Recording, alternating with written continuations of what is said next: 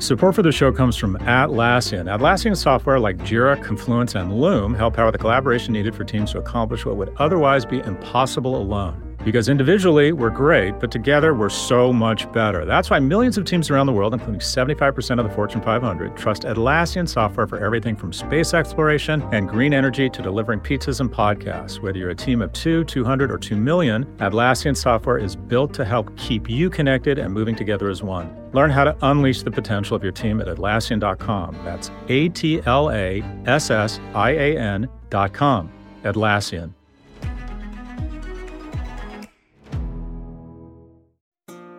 This episode is brought to you by State Farm. If you're a small business owner, you know that it isn't just your business, it's your life. And whatever your business might be, you want someone who understands. That's why you might want to check out State Farm small business insurance. Why? Because State Farm agents are small business owners too, living and working in your community. That means they know what it takes to help you personalize your policies for your small business needs. Like a good neighbor, State Farm is there. Talk to your local agent today. This week's number 12%. That's the percentage of Black Friday shoppers who are drunk. 60% of the time, alcohol works 100% of the time for the dog.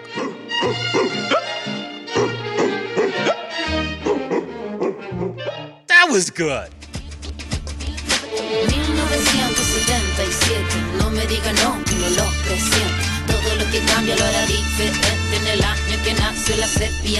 Welcome to Prof G Markets. We've got a special episode for you today focused on an American Thanksgiving tradition, Black Friday, and its more recent offspring, Cyber Monday. Here with the good word is Prof G media analyst Ed Elson. Ed, talk to us about Black Friday. The tradition of Black Friday discounts began in the 1970s as retailers tried to attract shoppers flush with holiday present budgets. It started as sales on Friday, then stores started opening at midnight on Thursday, and finally, special openings on the afternoon of Thanksgiving itself.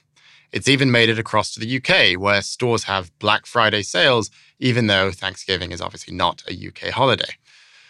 Scott, you're about the same age as Black Friday. What was holiday shopping experience like when you were a kid? I'm about the same age as Black Friday. I wasn't expecting that. Uh, so I can't stand the holidays. I don't like the consumer part of it.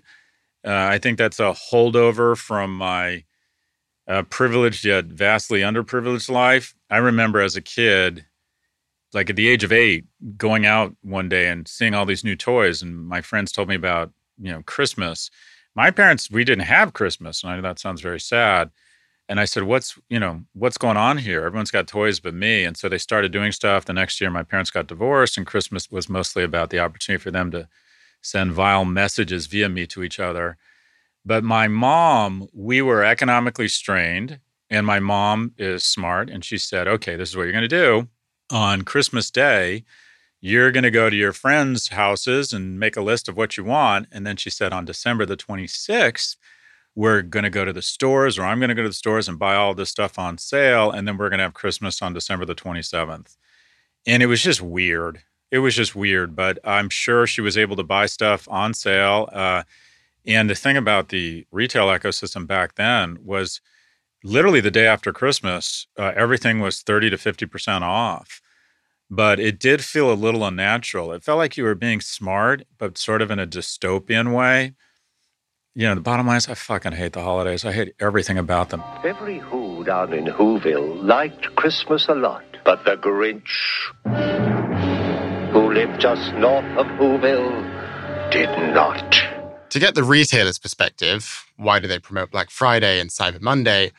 Prof G Media's editor in chief, Jason Stavers, spoke with Katherine Cullen, the senior director of industry and consumer insights for the National Retail Federation. So, the subject of our show today is Black Friday, but I'd like to start with a somewhat broader question, which is just generally why do retailers have sales at all? A sale can perform a number of functions. It can be a way to clear out excess inventory, um, but it can also be a way to attract shoppers, um, to get them either in your store or on your site, to maybe attract a consumer that you haven't, uh, who hasn't been with you before, as well as if it's a special access type of sale, reward the loyalty of your best customers. So, a sale, there's no single function that it uh, performs, um, but it can be used in a variety of, of different ways. Since the Great Recession, there has been this impulse on the part of consumers for, for deal hunting.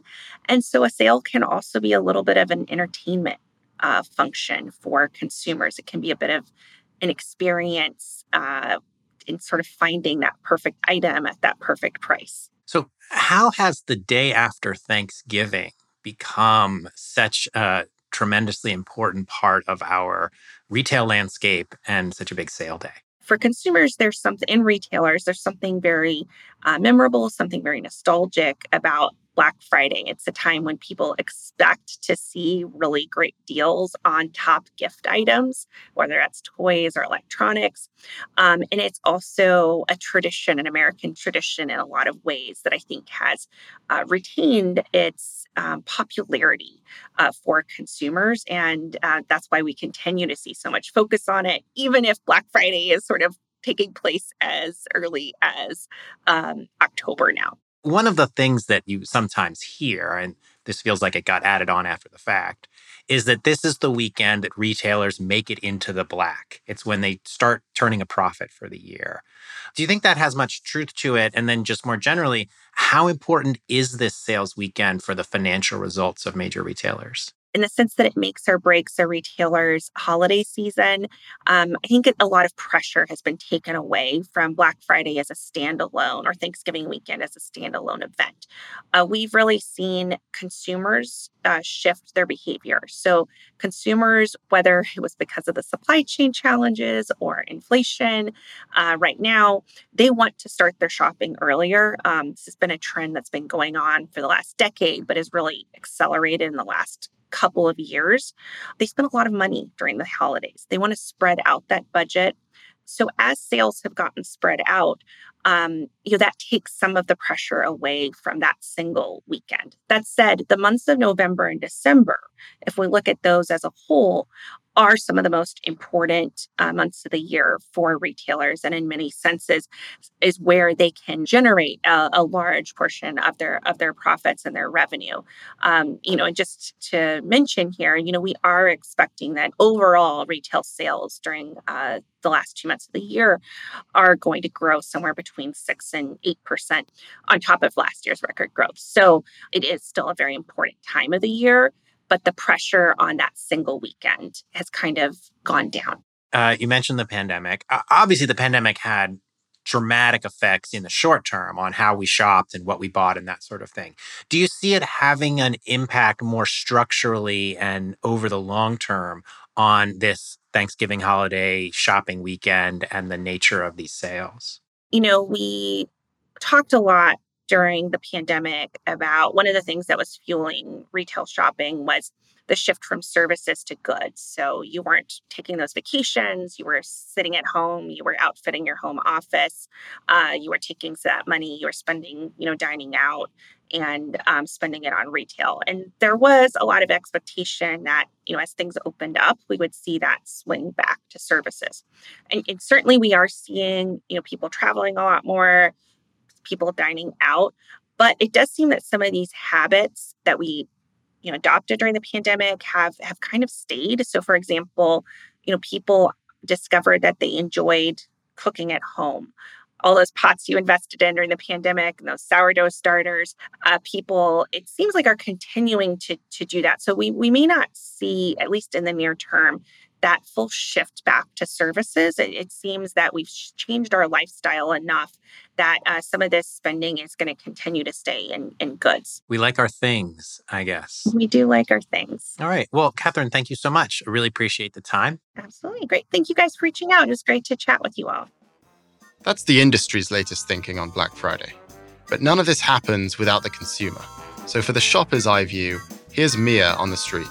Do you do Black Friday or Cyber Monday shopping? I've been forced to. I've, I've gone to malls where people act like idiots and push each other. I used to go purely for the spectacle of watching hundreds, if not thousands, and tens of thousands of people in the local mall arguing over deals. I've heard that the mall experience is very bad during those days. You heard right. So I I might I might do um, like deals online. I worked one year in retail, and that was the worst thing I've ever experienced in my oh entire life. Oh my god. How, did you have people like climbing all over you to get deals? Yes. Do you ever get any good deals? Nothing that made it worth it. Although this year my TV died, so that's going to be the one thing that I do for Necessity. Black Friday. I would not go to the yeah, not to the mall, not to the mall. We'll be right back after a quick break with Scott's thoughts on the future of Black Friday and our consumer culture. This episode is brought to you by State Farm. You've heard it before. Like a good neighbor, State Farm is there.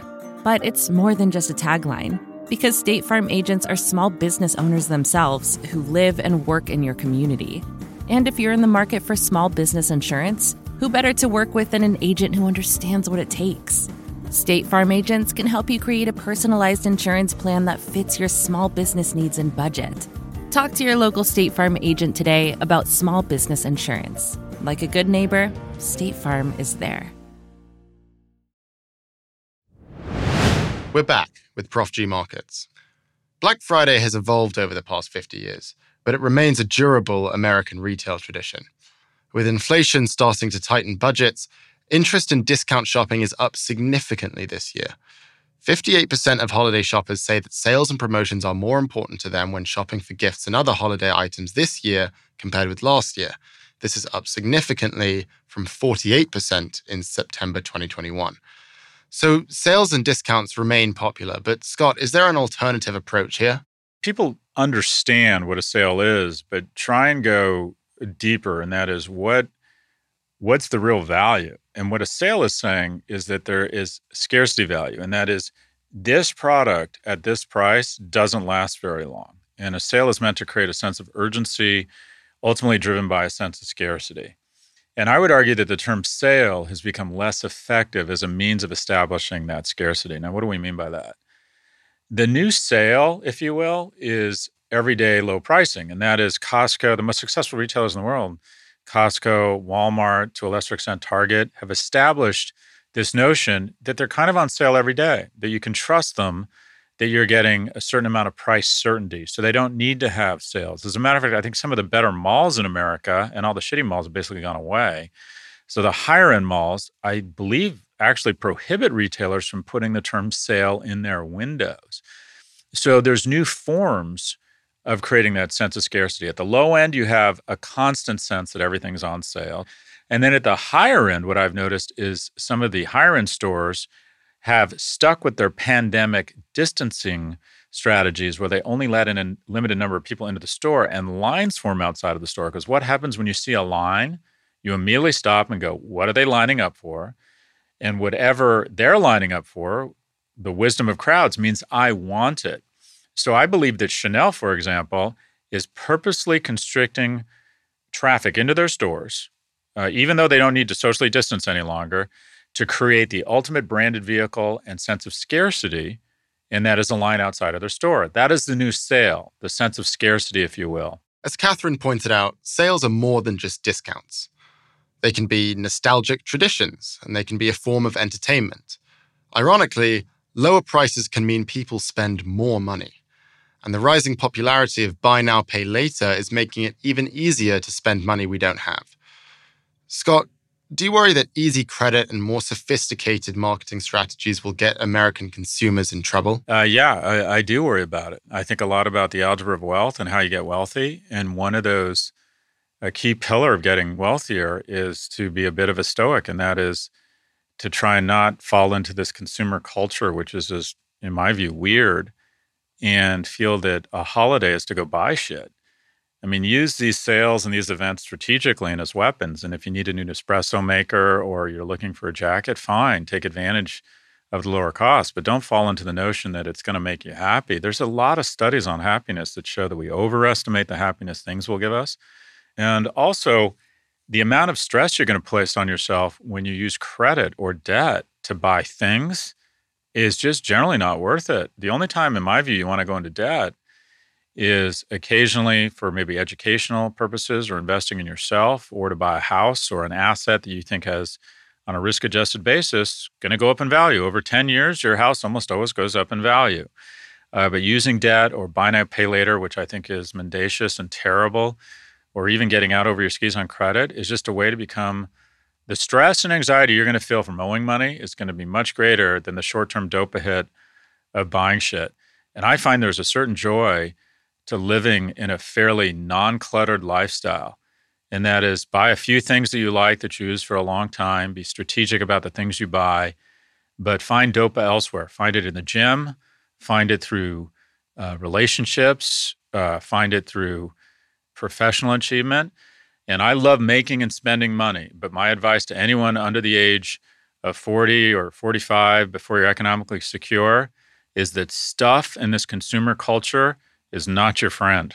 Do you think regulation has a role to play in those sort of psychological effects of buy now, pay later and discounts and sales? You know, they psychologically make us want to spend more. And like we've said, that it's almost tricking us.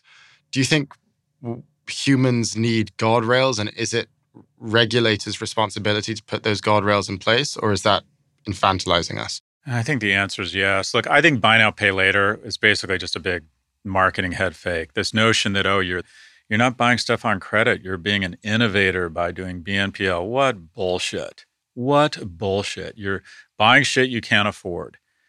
And but the question is should there be regulation? I think there should be transparency. I think that there should be education. I think they should be forced to say that whatever was 25 or 50% of late payments in California last quarter were on BNPL uh, I think we should have more literacy, financial literacy. My kid can do calculus, but he doesn't understand. We got him a credit card. And he can barely understand the notion of interest rates. I think we need a lot more financial literacy in in high school.